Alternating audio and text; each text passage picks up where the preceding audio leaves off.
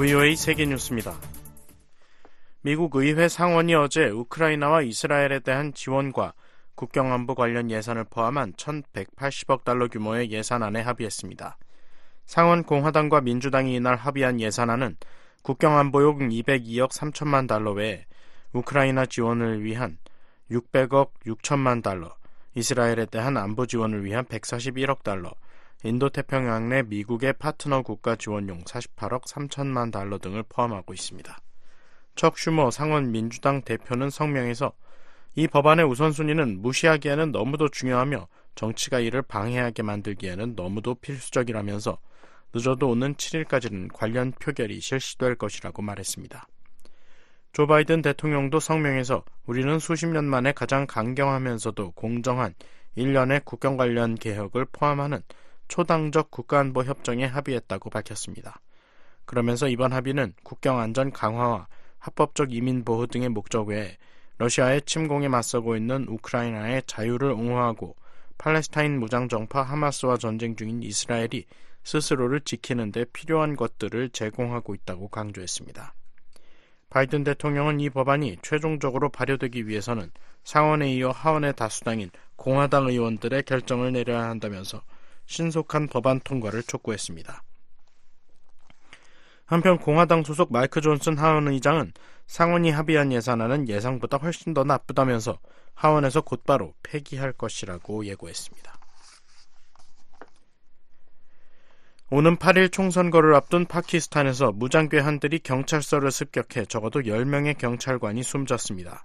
파키스탄 북서부 카이버 파크툰화 파크툰크와 주 드라반 지역 경찰은 현지 시간 오늘 오전 3시경 무장괴한들이 경찰서에 총격을 가한 뒤 건물에 진입해 수류탄을 던졌다고 밝혔습니다. 무장괴한들은 이후 경찰과 2시간 반 넘게 교전을 벌였으며 사망자 외에 최소 9명이 부상을 당했다고 영국 BBC 방송이 보도했습니다. 이번 공격 배후가 누군지는 즉각 확인되지 않았다고 로이터 통신은 보도했습니다. 아프가니스탄과 접경한 카이버 파크 툰크 화주는 이슬람 극단주의 무장단체 파키스탄 탈레반과 IS 등의 테러가 자주 발생하는 곳으로 사건이 발생한 드라바는 아프가니스탄 탈레반 정권의 우호적인 자미아트 울레마의 이슬람이 정당 지역으로 알려져 있습니다. 앞서 지난달 31일 이 주에서는 국회의원 후보 한 명이 총에 맞아 숨졌고 같은 날 발루치스탄 주에서도 정치 지도자가 피살됐으며 같은 달 30일 발루치스탄주 선거 집회에서는 폭탄 공격으로 4명이 사망하는 등 파키스탄 곳곳에서 선거를 앞두고 테러가 잇따르고 있습니다. 남미 국가 칠레에서 지난주 발생한 산불이 확산하면서 지금까지 적어도 112명이 사망했다고 칠레 당국이 어제 밝혔습니다.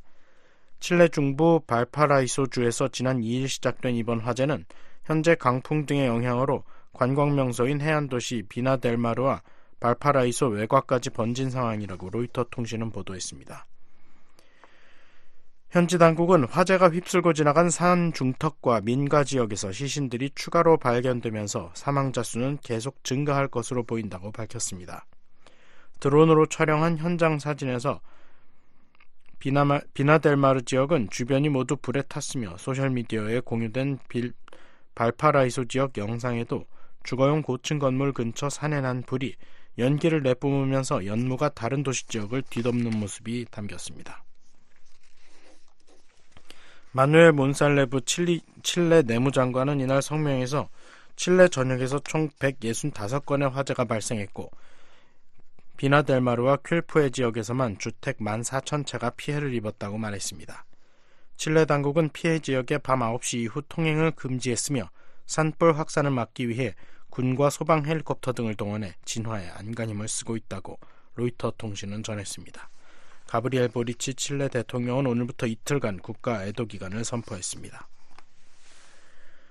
중동 내 친일한 무장 세력들에 대한 세 차례의 보복 공격을 단행했던 미국이 추가 공격을 예고했습니다. 제이크 설리번 백악관 국가안보보좌관은 어제 미 NBC 방송에 출연해 우리는 우리 군이 공격받았을 때 그리고 우리 국민이 사망했을 때 대응하겠다는 분명한 메시지를 계속 보내기 위해 추가적인 공격, 추가적 행동을 취할 것이라고 말했습니다. VOA 세계뉴스 김시영입니다.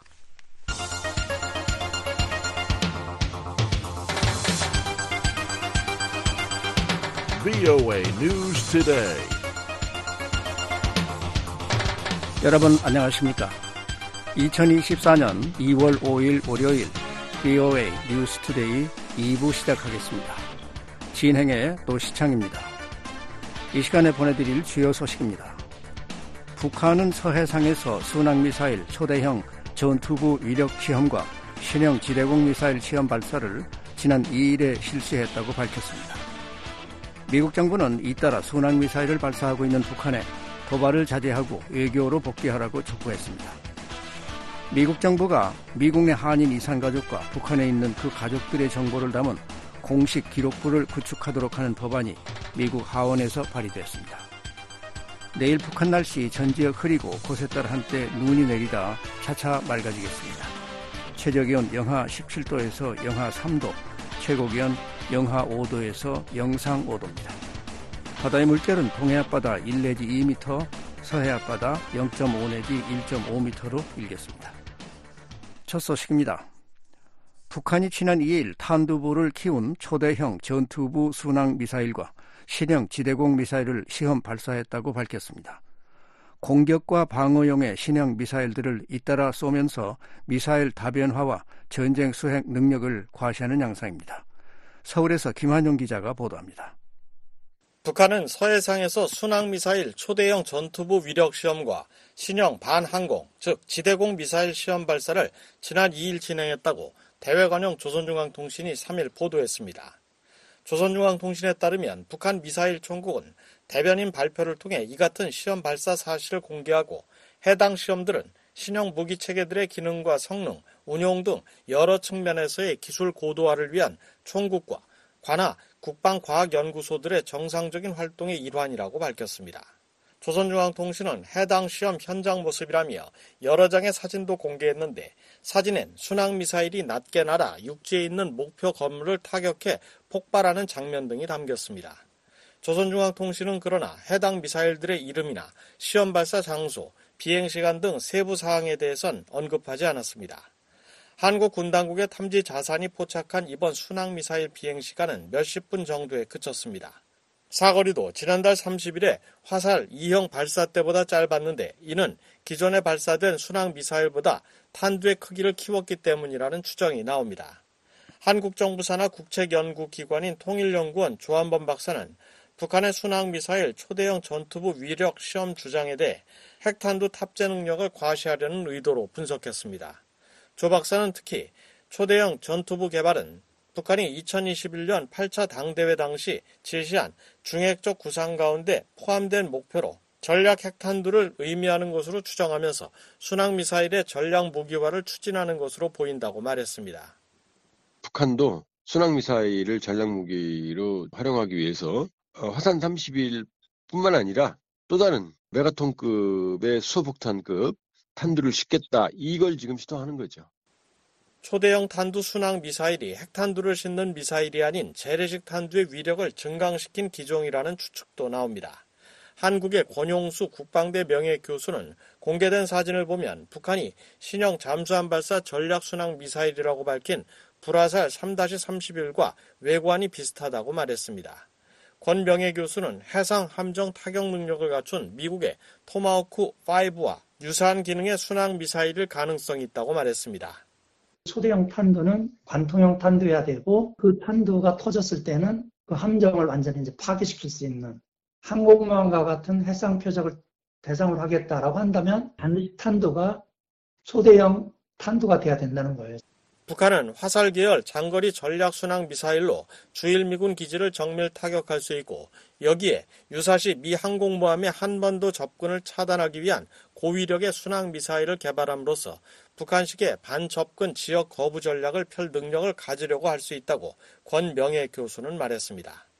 민간 연구기관인 한국국가전략연구원 장영근 미사일센터장은 북한이 다종의 신형 순항 미사일을 연이어 선보이고 있다며 개발 비용에 비해 전력 증강 효과에 의문을 제기했습니다.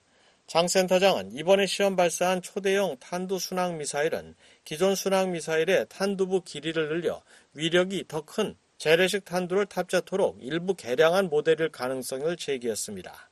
북한은 지난달 24일 평양 인근에서 서해상으로 신형 전략 순항 미사일 불화살 3-31 여러 발을 쏜 후 잇따라 순항 미사일을 발사했습니다.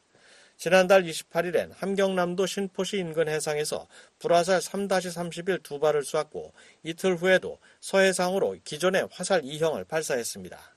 이성준 한국합동참모본부 공보실장은 5일 정례 브리핑에서 북한이 올해 들어 4번이나 순항미사일을 발사한 데 대해 무기 개발을 위한 성능시험 목적으로 판단하고 있다고 밝혔습니다. 한편 북한이 지대공 미사일을 시험 발사했다고 발표한 것은 2021년 9월 30일 이후 약 2년여 만입니다. 전문가들은 공개된 사진을 바탕으로 북한이 2021년 발사한 지대공 미사일을 개량해 시험한 것으로 추측했습니다. 발사된 미사일이 창공으로 솟구치는 사진을 확대해 보면 요격 미사일의 상단과 하단에 조종 날개가 달린 것을 확인할 수 있는데 이는 당시 발사했던 미사일의 외형과 유사합니다. 북한은 대공 미사일로 번개 5호와 번개 6호를 개발, 운용하고 있고 이들 미사일들은 각각 러시아의 S-300, S-400에 기반하고 있는 것으로 알려졌습니다.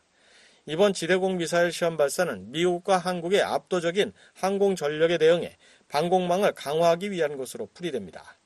특히 최근 북러 군사협력 분위기 속에서 신형 지대공 미사일이 등장했다는 점에서 러시아와의 관련 협력 여부가 주목됩니다. 민간 연구기관인 아산정책연구원 양옥 박사는 북한의 방공 요격망은 중고도 이상에서 매우 취약하다며 북한이 지대공 미사일 무기체계의 핵심인 첨단 레이더나 유도체계 등에 필요한 부품 등을 러시아로부터 지원받을 가능성을 우려했습니다.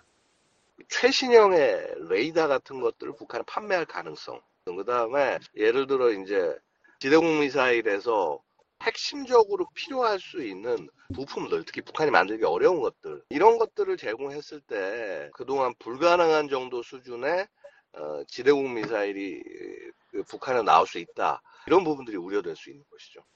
장영근 센터장도 적의 항공기 또는 미사일의 비행 경로를 탐지 추적하고 계산해서 요격하는 기술은 북한의 자체 능력으로는 확보하기 어려운 기술이라고 진단했습니다. 장 센터장은 러시아가 우크라이나와의 전쟁에 필요한 무기를 북한으로부터 지원받고 있는 데다 지대공 미사일이 방어용 무기체계라는 점에서 북한이 러시아로부터 관련 기술을 지원받을 가능성이 있다고 말했습니다. 미사일 방어 체계는 일반적으로 오직 방어만 하기 때문에 그렇게 뭐 기술을 준다고 그래서 큰 문제가 될 것 같지는 않습니다. 그래서 러시아 입장에서도 그렇게 부담감이 덜할 거고요. 그래서 아마도 북한이 러시아로부터 기술을 받을 수 있는 아주 좋은 기회가 될 것 같습니다. 전문가들은 북한이 공격용 미사일뿐만 아니라 방어용 미사일 개발에도 나서면서 전쟁 수행 능력을 과시하고 있다고 보고 있습니다. 권용수 명예교수는 북한이 탄도미사일 개발에 대해선 어느 정도 만족한 상태로 보인다며 이제는 방어용 미사일과 인공위성과 같은 무기체계 인프라, 수중 드론 등으로 개발 영역을 확대하는 양상이라고 말했습니다. 서울에서 VOA 뉴스 김환용입니다. 미국 정부는 잇따라 순항미사일을 발사하고 있는 북한에 도발을 자제하고 외교로 복귀하라고 촉구했습니다. 한국, 일본 등 동맹국들과의 긴밀한 협의도 강조했습니다. 안준호 기자가 보도합니다. 국무부 대변인은 2일 북한이 서해상으로 순항미사일 여러 발을 발사한 것과 관련한 BOA의 논평 요청에 우리는 북한이 한국 시각으로 2일 순항미사일 수발을 발사했다는 보도에 우려를 표한다며 이는 열흘 만에 네 번째로 보도된 발사라고 밝혔습니다. 이어 우리는 북한이 더 이상의 도발적이고 불안정을 초래하는 행위를 자제하고 외교로 복귀할 것을 촉구한다면서 거듭 확인했듯 미국은 북한의 어떤 적대적 의도도 갖고 있지 않다는 점을 명확히 했습니다. 그러면서 우리는 최선의 대북 관여와 침략 억제, 북한의 지속적이고 위험한 도발에 대한 국제적 대응 조율 방안에 대해 한국과 일본 그리고 다른 동맹 파트너들과 긴밀히 협의하고 있다고 덧붙였습니다. 한국합동참모본부는 2일 오전 11시쯤 북한 측 서해상으로 발사한 순항미사일 수발을 포착했으며 한미 정부 당국이 정밀 분석 중에 있다고 밝혔습니다. 이어 군은 감시와 경계를 강화한 가운데 미국 측과 긴밀하게 공조하고 있으며 북한의 추가 징후와 활동을 면밀히 주시하고 있다고 밝혔습니다. 북한은 지난달 24일 평양 인근에서 서해상으로 신형 전략 순항 미사일 불화살 3-31 여러 발을 발사했고 28일 함경남도 신포시 인근 해상에서 불화살 3-31 두 발을 발사했습니다. 또 지난달 30일 서해상으로 화살 2형을 발사한 데 이어 사흘 만인 이날 또다시 순항미사일을 발사하는 등 지난 열흘 새 4차례 순항미사일을 발사했습니다. 미국 국방부도 이 같은 북한의 도발을 예의주시하고 있다며 더 이상의 도발 행위를 자제할 것을 촉구했습니다. 국방부 대변인은 2일 BOA에 우리는 이런 행위들을 모니터링하고 있다면서 북한이 더 이상의 도발적이고 불안정을 초래하는 행위들을 삼가고 외교로 복귀할 것을 촉구한다고 밝혔습니다. 이어 우리는 최선의 대북 관여와 침략 억제, 북한의 지속적이고 위험한 도발에 대한 국제적 대응 조율 방안에 대해 한국과 일본 그리고 다른 동맹 파트너들과 긴밀히 협의하고 있다고 설명했습니다. BOA 뉴스 안준호입니다. 미국 정부가 미국에 사는 한인 이산 가족과 북한에 있는 그 가족들의 정보를 담은 공식적인 기록부를 구축하도록 하는 법안이 미국 하원에서 발의됐습니다. 의원들은 고령에 접어든 이산 가족들에게 시간이 얼마 남지 않았다며 상봉을 서둘러야 한다고 강조했습니다. 이종훈 기자가 보도합니다. 버지니아주의 제니퍼 웩스톤 민주당 하원 의원과 캘리포니아주의 미셸 스틸 공화당 하원 의원이 미국 이산가족 상봉을 돕기 위한 이산가족 국가등록 법안을 1일 공동 발의했습니다. 한국계인 캘리포니아주의 영킴 하원 의원이 공동 발의자로 참여했습니다. 법안은 북한의 가족을 둔 미국 내 한인들의 정보가 담긴 국가 등록부를 구축하도록 하는 내용을 담고 있습니다. 향후 대면 및 화상 상봉을 포함한 이상가족 상봉이 이뤄질 것에 대비해 국무장관은 북한 인권 특사 등을 통해 북한에 있는 가족과 상봉을 희망하는 한국계 미국인들을 파악하고 이들의 이름과 기타 관련 정보를 담은 국가 등록부를 구축하도록 했습니다. 미국 이상가족 상봉을 촉진하고 사망했을 수도 있는 개인에 대한 정보 등 미국 내 한인 이상가족과 북한에 있는 이들 가족의 정보를 종합적으로 수집하기 위한 목적입니다. 법안은 이런 시스템 구축을 위한 예산 100만 달러를 승인하도록 했습니다. 향후 미국 대화에서 이상가족 상봉을 주요 의제로 다루도록 하는 내용도 담겼습니다. 국무장관은 미국 간 모든 직접 대화에서 미국 이상가족 상봉을 성사시키는데 진전이 있도록 필요한 조치를 취해야 한다는 것입니다. 법안은 또 국무장관은 이를 이행하는 데 있어 한국 정부와 협의해야 한다고 덧붙였습니다. 웩스턴 의원은 성명에서 미국 전역의 한인 가족들은 한국 전쟁 당시 가족과 강제로 헤어지는 아픔을 70년 넘게 겪어왔다고 말했습니다. 여 이제는 옳은 일을 하고 이들 가족이 다시 만날 수 있도록 도와야 할 때라고 강조했습니다. 스틸원도 성명에서 10만 명이 넘는 한인들은 아직도 북한에 갇혀 있는 친척들과 생이별의 아픔을 겪고 있다며 이들은 너무 오랫동안 가족과 재회할 기회를 박탈당해 왔다고 밝혔습니다. 이어 가족을 다시 만날 시간이 얼마 남지 않은 수많은 한인들을 위해 이 법안을 공동 발의하게 돼 영광이라고 말했습니다. 의회에서 미국 이산가족들의 정보 체계를 구축하도록 하는 안건이 법적 구속력이 있는 형태로 추진된 건 이번이 처음입니다. 지난 2년간 매해 국무예산안에 첨부된 보고서에는 국무부가 향후 미국 이산가족 상봉 가능성에 대비해 미국 내 한인단체와 협의해 북한에 있는 가족과 상봉을 희망하는 한인 명단을 파악할 것을 촉구하는 문구가 담겼습니다. 미회에서는 수년간 미국 이산가족 상봉을 위한 법안과 결의안이 거의 매년 추진됐고 의회를 통과한 안건들도 여러 건입니다. 앞서 지난 2021년 하원은 남북 이산가족 상봉에 한인을 포함하는 등 미국 이산가족 상봉 방안을 마련할 것을 행정부에 촉구하는 내용의 결의를 채택한 바 있습니다. 특히 의회는 지난 2022년 미국 이산가족 상봉 방안을 마련하기 위해 한국 정부와 정기적으로 협의할 것을 미 정부에 요구하는 미국 이산가족 상봉법을 통과시키기도 했습니다. 이상가족 상봉과 관련해 이처럼 법적 구속력이 있는 법이 제정된 건 처음이었습니다. 과거 의회에선 공화당의 마크 커크 전 상원 의원과 민주당의 찰스 랭글 전 하원 의원이 미국 이상가족 관련 입법을 주도했으며 이들이 2016년 은퇴한 이후에는 캘리포니아주의 민주당 캐런 배스 전 하원 의원이 관련 활동을 이어갔습니다.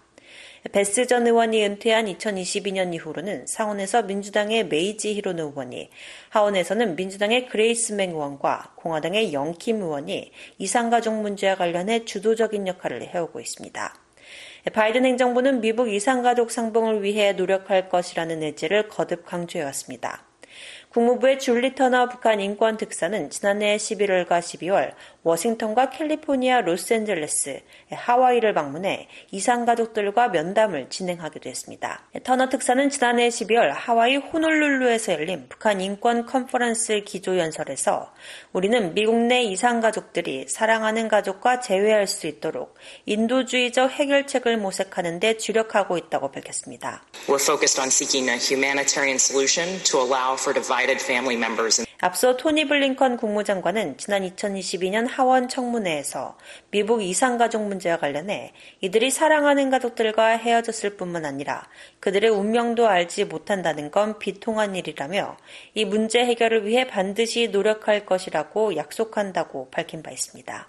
This is just um, heart-wrenching, uh, knowing that uh, uh, people have been not only separated but don't even know the fate uh, of their loved ones. 하지만 북한이 미국과의 대화를 거부하고 있는 현재 이상가족 문제에 진전을 내는 건 현실적으로 어려운 상황입니다. 북한의 가족을 둔 미국 내 한인은 2001년 기준 10만 명으로 추산되지만 고령인 가족들이 세상을 떠나면서 최근 들어서는 그 규모가 대폭 감소한 것으로 알려졌습니다. VUA 뉴스 이조은입니다. 미국 해군이 한국 해군 참모총장 방미를 계기로 북한의 불법 행동을 규탄하며 한국과의 지속적인 협력을 다짐했습니다. 캐나다 해군은 심화되는 북러 군사 협력에 대한 우려를 나타냈습니다. 안소영 기자가 보도합니다. 미국 해군은 2일 미국은 한국과 단결돼 있다며 우리는 함께 국제법을 위반하고 역내 불안정을 야기하는 북한의 위험한 행동을 규탄한다고 밝혔습니다. 미 해군 공보실은 양영모 한국 해군 참모총장의 방미를 계기로 북한의 도발과 북러 군사 협력에 대한 미 해군의 인식과 대응 방안을 묻는 BOE의 질의에 이같이 말했습니다. 이와 우리는 북한의 적대적 의도를 갖고 있지 않고 남북 대화와 관여를 지지한다며 이를 위해 한국과 계속 협력할 것이라고 덧붙였습니다.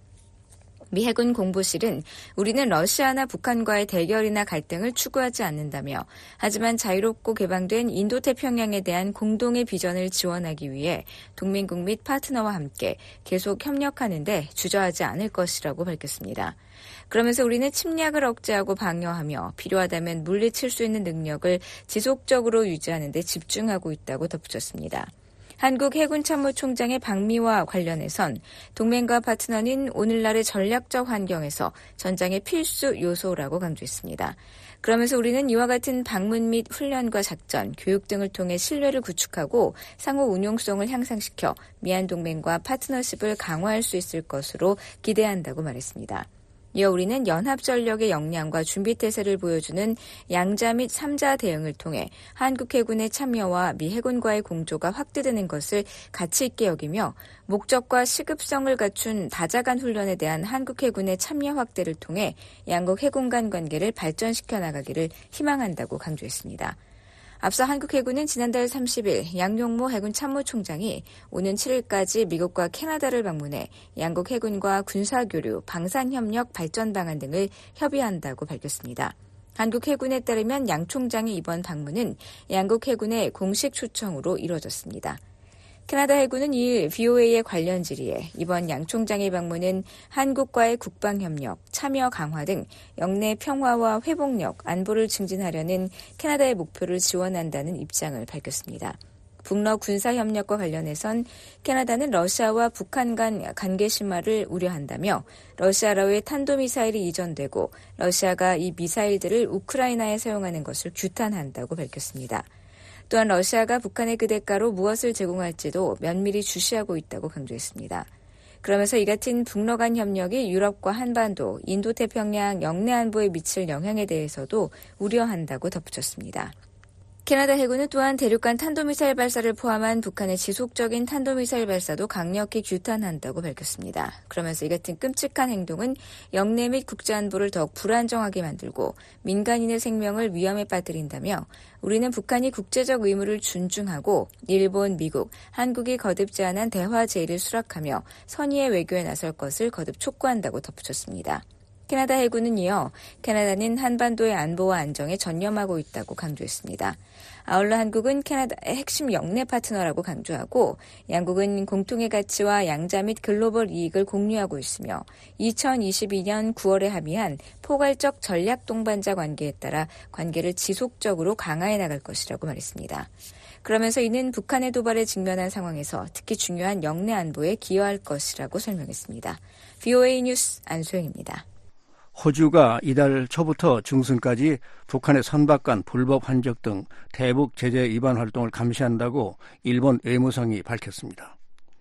일본 외무성은 2일 보도 자료를 내고 호주는 2월 초부터 중순까지 주일 유엔군 지휘 협정에 따라 가데나 공군 기지에서 항공기를 이용해 유엔 안보리 결의들에 의해 금지된 북한 선적 선박들과의 선박 간 환적 등 불법 해상 활동에 대한 경계 감시 활동에 참여할 것이라고 밝혔습니다. 그러면서 호주의 이 같은 활동은 2018년 이후 13번째라고 설명했습니다. 이어 일본은 유엔 안보리 결의의 실효성을 보장하고 북한 대량 살상 무기와 모든 사거리의 탄도미사일에 대한 완전하고 검증 가능하며 되돌릴 수 없는 폐기를 위한 국제사회 연대를 유지한다는 관점에서 이 같은 활동을 환영한다고 덧붙였습니다. 북한의 대북제재 위반 행위를 단속하기 위한 감시 활동인 아르고스 작전을 펼치고 있는 호주는 지난해 8월에도 해상 초계기 P-8A 포세이돈을 가데나 공군 기지에 배치한 바 있습니다. 유엔 안보리는 2017년 북한의 6차 핵실험에 대응해 채택한 대북결의 2375호에서 석탄과 석유, 해산물 등 북한의 금수 품목의 밀수를 막기 위해 북한 선박과의 선박 간 환적 등을 금지했습니다. 이에 따라 미국과 일본, 영국, 캐나다, 호주, 뉴질랜드 등이 안보리 결의 이행을 위해 북한 선박의 불법 환적 등에 대한 해상 감시 활동을 벌이고 있습니다.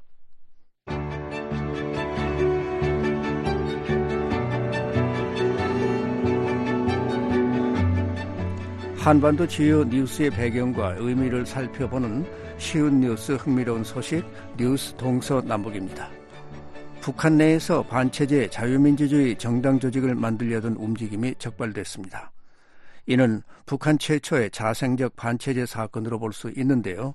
그 배경과 의미를 최원기 기자가 전해드립니다. 북한의 한 중학교 교사가 자유민주주의 정당을 만들려고 했다가 적발된 사실이 알려졌습니다. 한국의 민간 연구소인 샌드 연구소는 최근 북한 보안 당국이 만든 내부 영상을 공개했습니다. 영상을 보면 지방의 한 중학교 교원이었던 신모 씨가 한국 방송과 녹화물을 청취하다가 북한 체제에 반감을 갖고 10여 명과 함께 반체제 정당을 만들었다는 내용이 나옵니다. 공개된 북한 영상의 일부입니다. 자유민주주의 체제에 의한 새 정부를 세운다고 하면서 돌선 녹화물을 시청하는 과정에 알게 된 10여 명의 돌선 군자들과 국가 정보군모를 꾸미면서 영상을 보면 손으로 적은 당 강령과 조직 원칙의 일부가 나옵니다. 당 강령에는 우리는 자유민주주의 체제에 의한 새로운 당을 건설한다는 내용이 있습니다. 그리고 지식인과 농민을 대표한다고 돼 있습니다. 또 조직 원칙 1조는 자유를 갈망하는 그 누구도 가입할 수 있다이며 제2조는 새로 조직되는 당에는 상하 차별이 없다고 적혀 있습니다. 이 영상은 북한에서 간부 등을 대상으로 제작돼 2021년에서 2022년에 활용된 것으로 추정됩니다.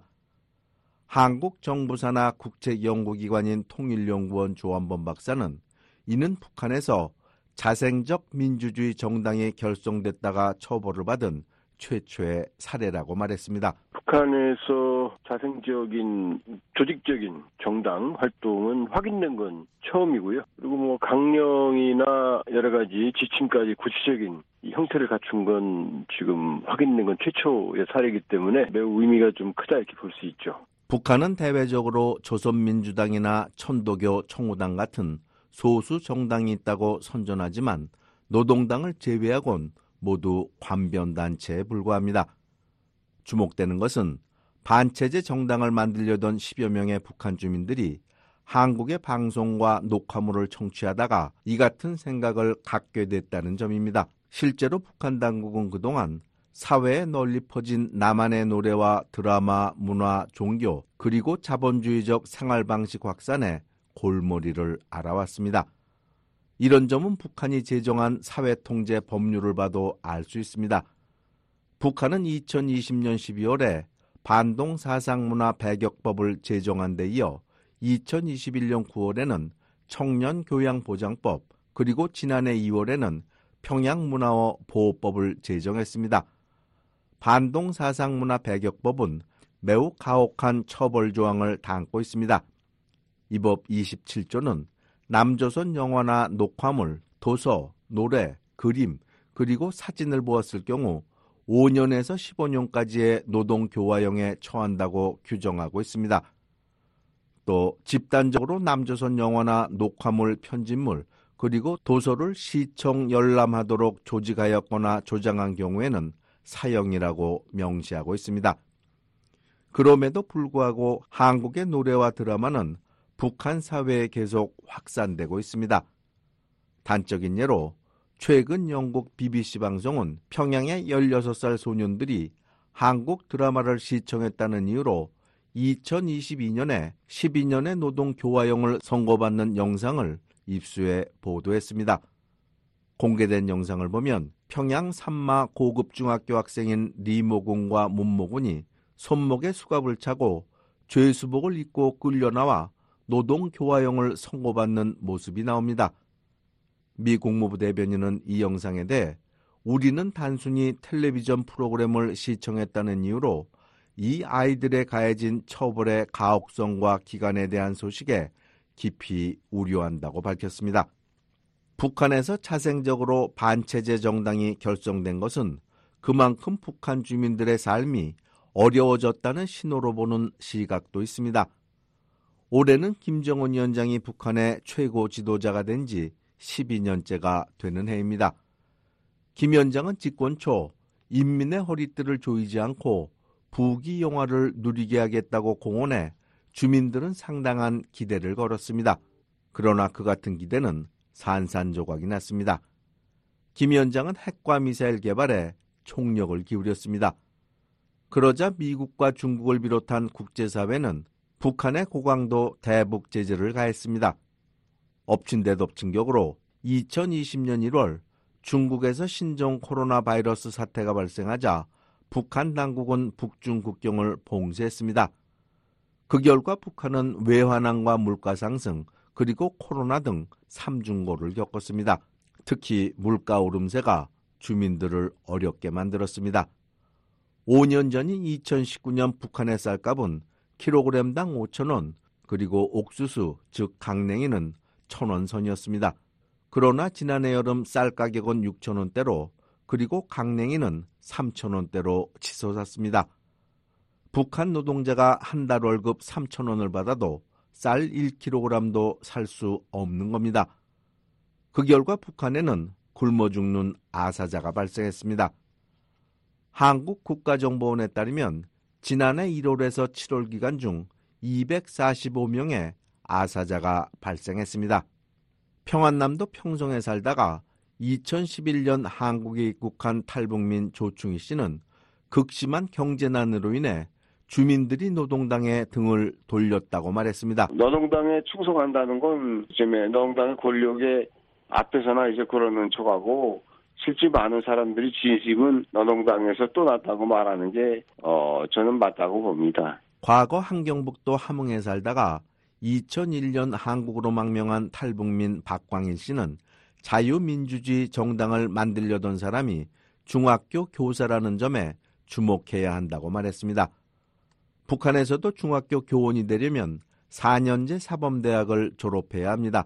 그런데 고등교육을 받은 교원이 된 사람이 자유민주주의 정당을 만들려 했다는 것은 지식인들도 노동당과 세습체제에 반감을 갖고 있다는 얘기라고 박광일 씨는 지적했습니다. 북한의 인테리들 속에서 그 정부에 대한 반감이 굉장히 심하다. 그러나 3대 세습을 바라보면서 아, 이 북한 체제로서는 도저히 아, 더는 희망이 없다.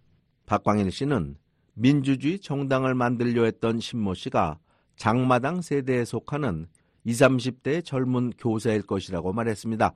나이가 40 이상이 되면 처자식이 딸려서 반체제 운동을 하기가 어렵다는 겁니다. 거 써가지고 뭐 책가방에 걷어냈다면 적어도 20대 중반에서 한 30대 초반쯤 되지 않을까. 그러면 뭐 가능하지. 한참 뭐 혁이 왕성하고 뭐 실제로 1980, 90년대 태어나 청소년 시절에 고난의 행군을 겪은 장마당 세대는 부모 세대와는 상당히 다른 정치적 성향을 갖고 있습니다.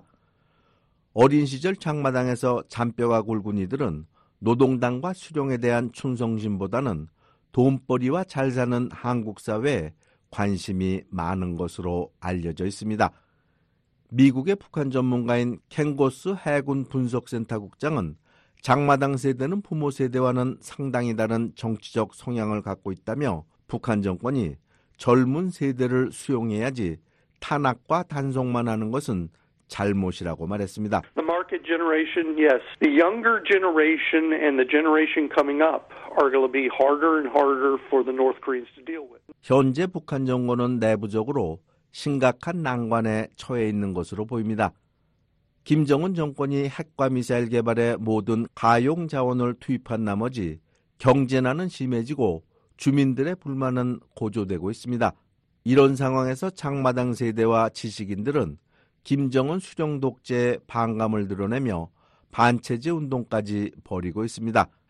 김정은 위원장이 북한 내부에 정치적, 경제적 난관을 극복할 수 있을지 주목됩니다. VOA 뉴스 최원기입니다. 2019년 하노이 미북 정상회담 결렬에 실망한 북한이 핵무기를 실제로 사용할 수도 있다고 로버트 갈루치 전 국무부 대북 특사가 밝혔습니다. 이에 대해 토마스 셰퍼 전 주북 독일 대사는 북한이 군사분계선 일대에서 긴장을 고조시킬 가능성은 높지만 전면전까지는 가지 않을 것이라고 말했습니다. 조은정 기자가 두 전직 대사와의 특별 대담을 진행했습니다. 갈루치 특사님, 올해 동북아에서 핵전쟁이 일어날 수 있다는 생각을 최소한 염두에는 둬야 한다고 하셨는데요. 북한이 전쟁을 일으킬 수 있다고 판단하는 데 있어 북한의 행태가 과거와 어떻게 다르다고 보십니까? I think you asked just the right question. It is pretty easy to say that we're having a hard time dealing with the DPRK. 우리는 항상 북한을 상대하는데 어려움을 겪어왔습니다. 30년을 거슬러 올라가는 제 경험에 비춰볼 때 평양의 젊은 지도자가 발표하고 행동하는 것이 이번엔 어떻게 다를까 하는 것이 정확한 질문이라고 생각합니다. 동북아와 국제사회에 대한 한반도 위협의 성격이 달라졌음을 시사하는 것일까요? 저는 그럴 수 있으며 그 부분을 잘 살펴봐야 한다는 내용의 글을 썼습니다. 제가 지금이 다른 시기라는 결론을 내리게 된 것은 북한 지도자가 트럼프 대통령과의 마지막 양자회담에서 일어난 일에 크게 실망했다는 점 때문입니다. 제가 읽고 들은 대부분의 이야기에 따르면 김 위원장이 트럼프 대통령과의 회담에서 빈손으로 나온 데 대해 개인적으로 크게 실망했다고 합니다. 그리고 이것은 동북아시아와 세계에서 자신의 위치에 대한 북한의 재평가로 이어졌습니다. 제 견해는 제 동료인 밥 칼린 연구원과 지그프리드 해커 교수의 영향을 많이 받았습니다.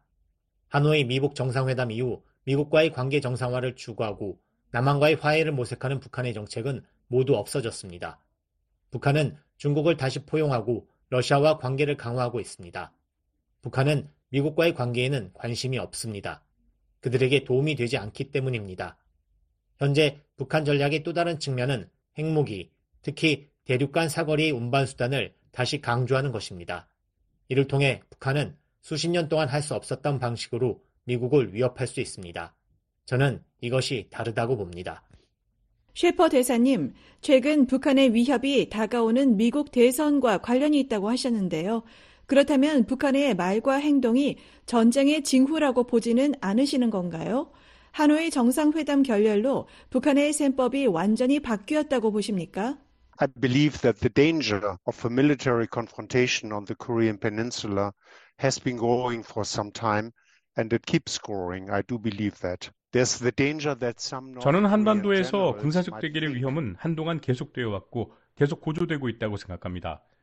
북한의 일부 고위 군인사들이 군사분계선 일대에서 과거보다 더 위험한 도발 행위에 나서도 장거리 미사일과 핵무기 때문에 처벌을 받지 않을 수 있다고 생각할 위험이 있습니다. 게다가 우크라이나 전쟁, 중동 전쟁, 타이완을 둘러싼 긴장 등 국제 정세도 북한에 유리한 상황입니다. 북한은 한동안 긴장을 고조시키려고 노력해 왔습니다. 2019년 하노이 회담의 결과 때문이 아니라 다가오는 미국 대선 때문이죠. 북한은 트럼프 전 대통령이나 다른 고립주의 공화당 후보가 승리해 미한 동맹 약화와 주한미군 철수라는 자신들의 주요 전략적 목표에 한 발 더 다가갈 수 있는 기회를 얻기를 분명히 바라고 있습니다. 북한이 전쟁을 원한다고 보지 않습니다. 지금이든 나중이든 말이죠. 하지만 미국이 한반도에서 철수할 경우 전쟁이 발발할 가능성은 상당히 높아질 것이라고 생각합니다. 셰퍼 대사님은 북한이 군사분계선 일대에서 긴장을 고조시킬 가능성은 높지만 전쟁을 일으키지는 않을 것이라고 하셨는데요. 북한이 생존을 원하기 때문이라고 보십니까?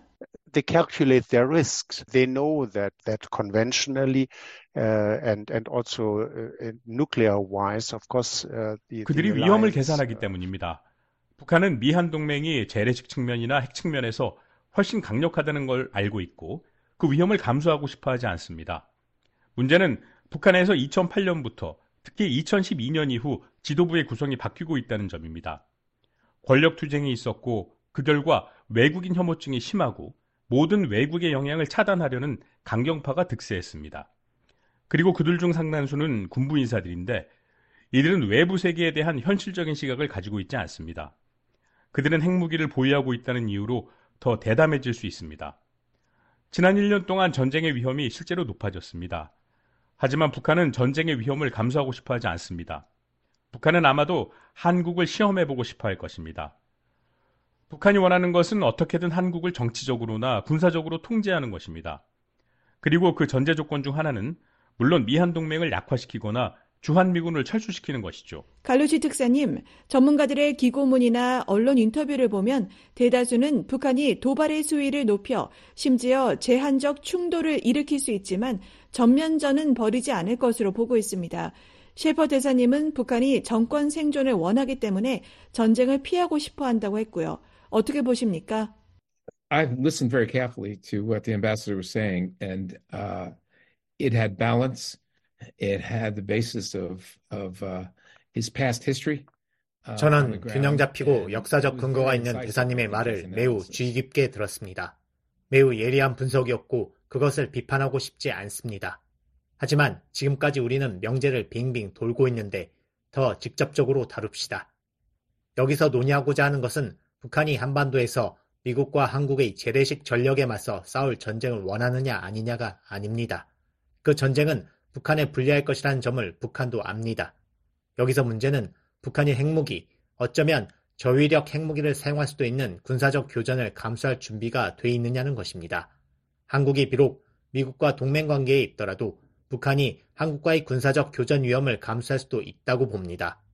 북한이 핵무기를 사용하는 수준까지 긴장을 높이면 자신들이 일시적인 우위를 점할 수 있다고 생각할 것이기 때문입니다. 재래식 분쟁에서 핵무기가 일시적 우위를 주기 때문입니다.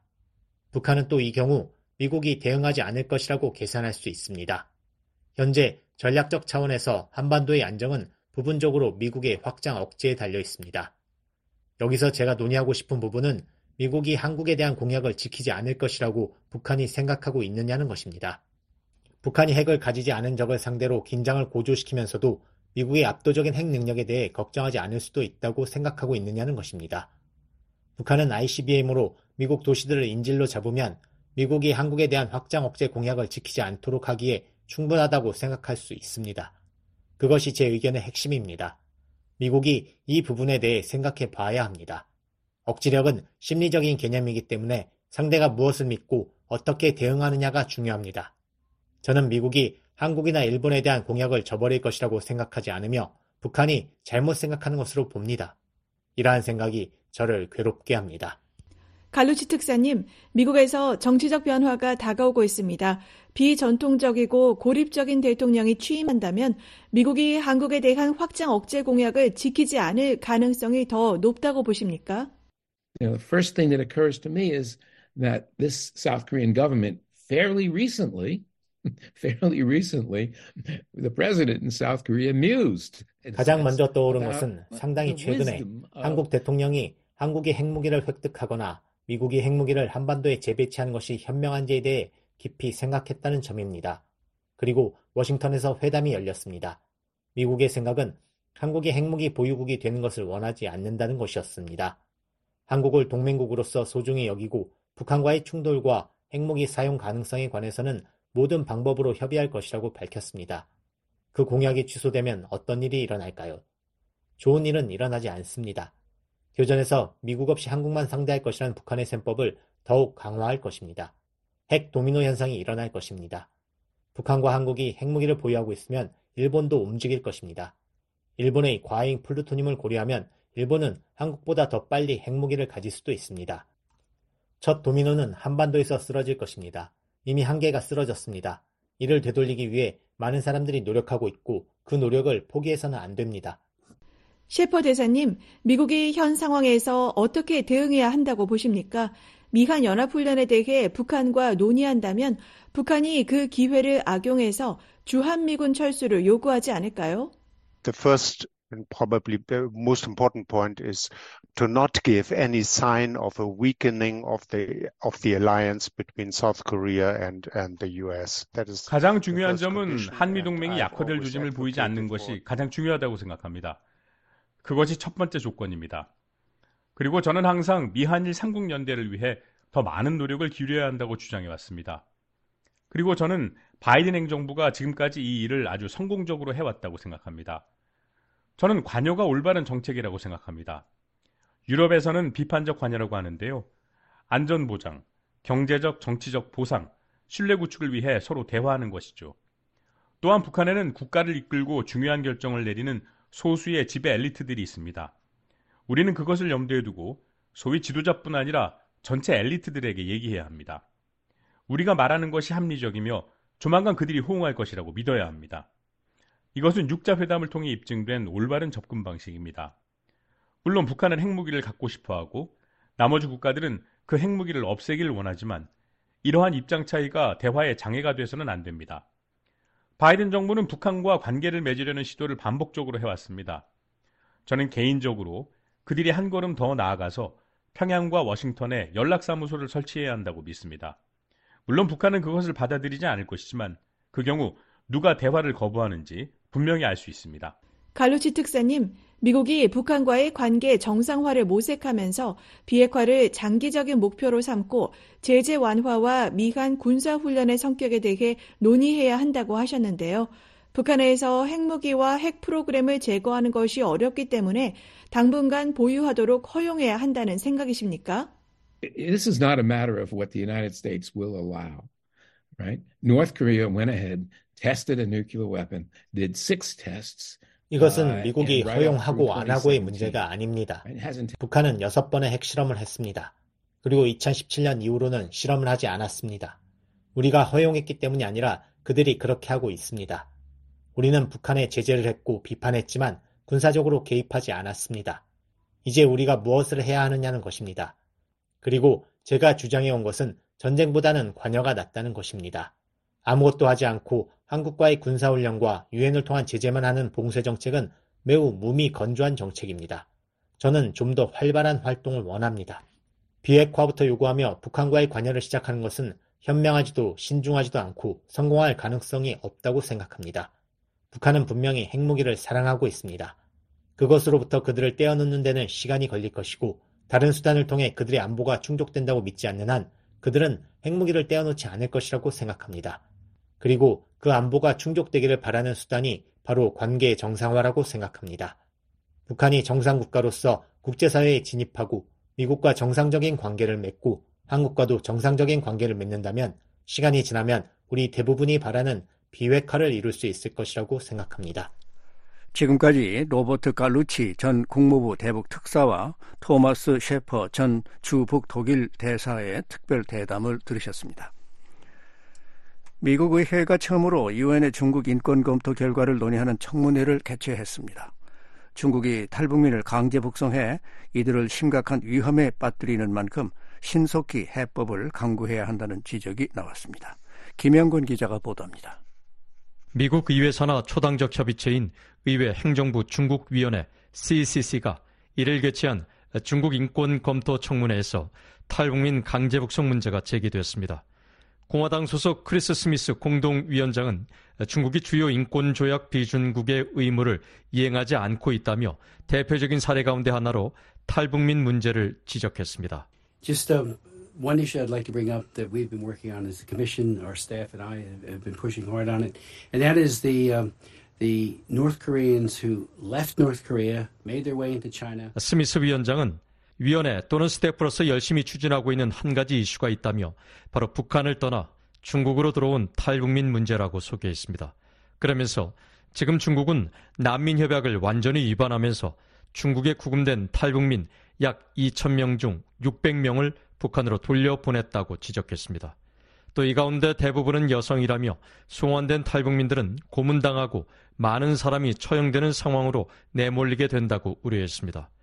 스미스 위원장은 강제 북송 문제를 제기하기 위한 조치가 충분치 않다고 말했습니다. Uh, um.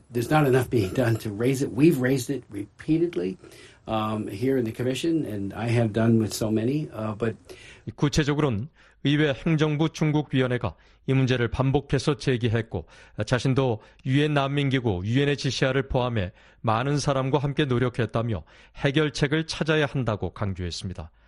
실제로 스미스 위원장은 지난해 탈북민 강제 북송 문제로 위원회 청문회 개최를 주도했고 유엔 인권 최고대표, 유엔 난민기구 최고대표에게 서한을 보내 탈북민 강제 북송 문제에 적극적으로 개입하고 해법을 찾기 위한 공동회의 개최를 제안했었습니다.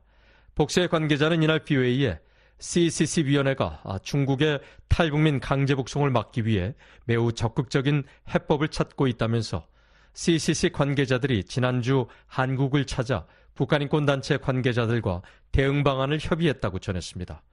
이날 CCC 청문회는 지난달 23일 유엔 인권이사회가 개최한 중국에 대한 4차 보편적 정례인권 검토 UPR과 중국의 인권 실태를 점검하기 위해 열렸습니다.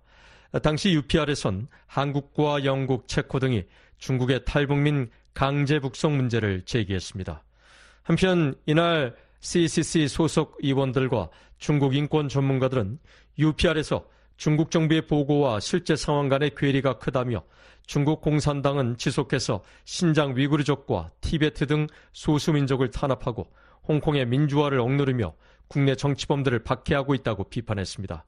CCC 공동위원장인 제프 머클리 상원의원은 특히 UPR에서 제기된 것처럼 홍콩의 자유박탈, 티베트의 식민지 학교, 중국 내부의 감시와 검열 등의 행태가 계속된다며 중국 정부는 국제법에 따라 이러한 문제를 해결하고 법을 준수해야 할 의무가 있다고 강조했습니다. The Chinese government is obligated by international law to address these matters and put itself in compliance with the law. 머클리 위원은 한 비정부 기구의 발표를 인용해 중국 공산당은 자신들의 기록에 대해 전 세계를 가스라이팅 한다면서 자기 중심적인 개념 재정의와 동맹국 모집을 통해 실제 행동으로부터 주의를 돌리려고 한다고 지적했습니다. 그러면서 그 행동은 실로 끔찍하다고 비판했습니다. 이날 청문회에 참석한 중국 인권 전문가들은 중국 정부가 조직적으로 다른 국가들과 협력해 해외 망명자를 구금 송환하고 유엔에서 중국의 인권 탄압 관행을 옹호하도록 초국가적 탄압을 강화하고 있다면서 미국 정부가 이에 강력히 대응해야 한다고 촉구했습니다. 라나 CEO 임보든 텍사스대 국제안보법률센터 선임연구원은 이와 관련해 초국가적 탄압엔 초국가적 대응이 필요하다고 강조했습니다. I have said that transnational repression needs a transnational response. I think that there are many countries that 그러면서 미국 정부의 유엔과 기타 기구 내에서 초국가적 탄압에 맞서기 위한 공동 결의안, 공동 이니셔티브, 초국가적 탄압에 대한 유엔 인권이사회 결의안을 추진할 것을 권고했습니다. 앞서 중국 정부는 UPR 뒤 발표한 정부 성명에서 120개 이상의 국가가 중국의 인권 상황 진전을 높이 평가하며 보호 노력을 전적으로 인정했다고 주장했습니다. 한편 CECC 공동위원장인 스미스 의원과 머클리 의원은 이날 보도자료를 통해 홍콩 국가보안법 위반 혐의로 구금된 홍콩 빈과일보 사주 지미 라이와 공산당 1인 독재에 대응한 신 시민운동에 관여하다 체포된 인권 변호사 딩자시 등 홍콩과 중국의 인권, 평화, 자유옹호자 4명을 2024년 노벨 평화상 후보로 추천했다고 밝혔습니다. VOA 뉴스 김영권입니다. 지금까지 VOA 뉴스 투데이 2부를 들으셨습니다. 잠시 후에는 역사 속 오늘 세계 뉴스에 이어 여기는 워싱턴입니다가 방송됩니다. 이 시간은 지구촌 오늘과 아메리카 나우 그리고 주간 프로 헬로 서울이 방송됩니다. 아이고 오늘도 오셨네요. 안녕하세요. 아, 네. 여기 저 방명록에 서명 좀 해주시고요. 예. 네. 그다음에 요 핫팩하고. 네, 오늘 헬로 서울에서는 찾아가는 이동 노동자 쉼터 현장으로 안내해드립니다. 여러분의 많은 애청 바랍니다.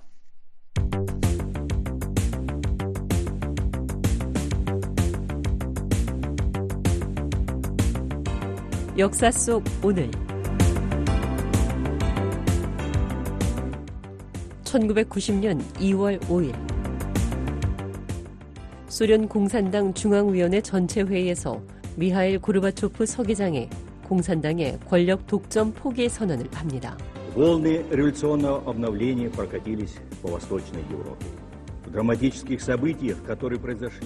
고르바초프는 이날 정당들이 민주적으로 경쟁하는 다당제를 도입하겠다고 밝힙니다.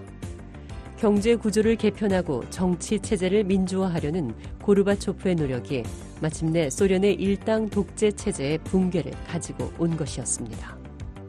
중앙위원회 전체 회의의 개막 하루 전날 모스크바 시민 50만여 명은 개혁의 가속화를 요구하는 시위를 벌였습니다. 시위에 참가한 시민들은 고르바초프가 공산당 보수 강경파에 맞서 개혁 정책을 더욱 강력히 추진할 것을 요구했습니다. 이로써 소련은 1917년 볼셰비키 혁명 이후 70여 년간 지속되어 일당 독재의 종지부를 찍고 탈 공산주의의 길로 접어들게 됩니다.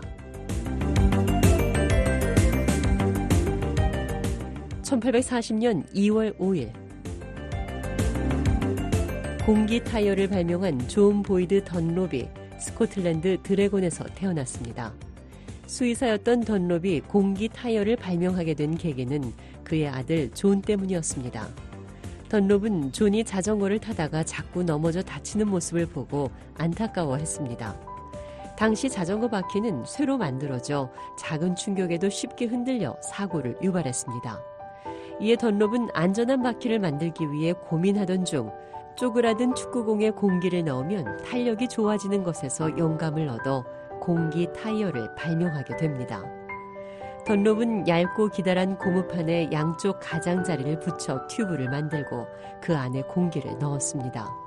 이것이 바로 던롭이 발명한 최초의 공기 타이어였습니다.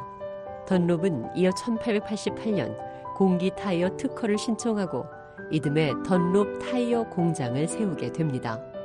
던롭의 공기 타이어는 이후 유럽과 미국 전역에서 선풍적인 인기를 얻었고 이로 인해 던롭은 사업가로 큰 성공을 거두게 됩니다.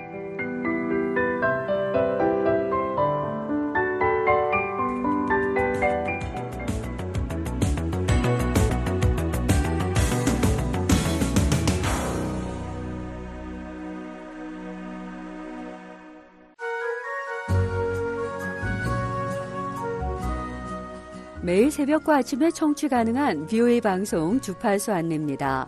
BOA 새벽 방송은 매일 새벽 2시부터 3시까지 중파 AM 1566kHz로 들으실 수 있습니다. 또 아침 방송은 매일 새벽 4시부터 6시까지 2시간 동안 단파 7465, 9575, 9800kHz로 보내드립니다. 비오이 방송은 인터넷으로 접속하시면 다시 듣기와 방송 원고 보기, 실시간 방송 청취가 가능합니다. 언제든 방송 듣기가 가능한 인터넷 웹사이트 주소는 www.voakorea.com www.voakorea.com입니다. 한반도와 미국, 그리고 세계 소식을 더욱 빠르고 생생하게 전해드리는 뷰의 방송에 많은 애청 바랍니다.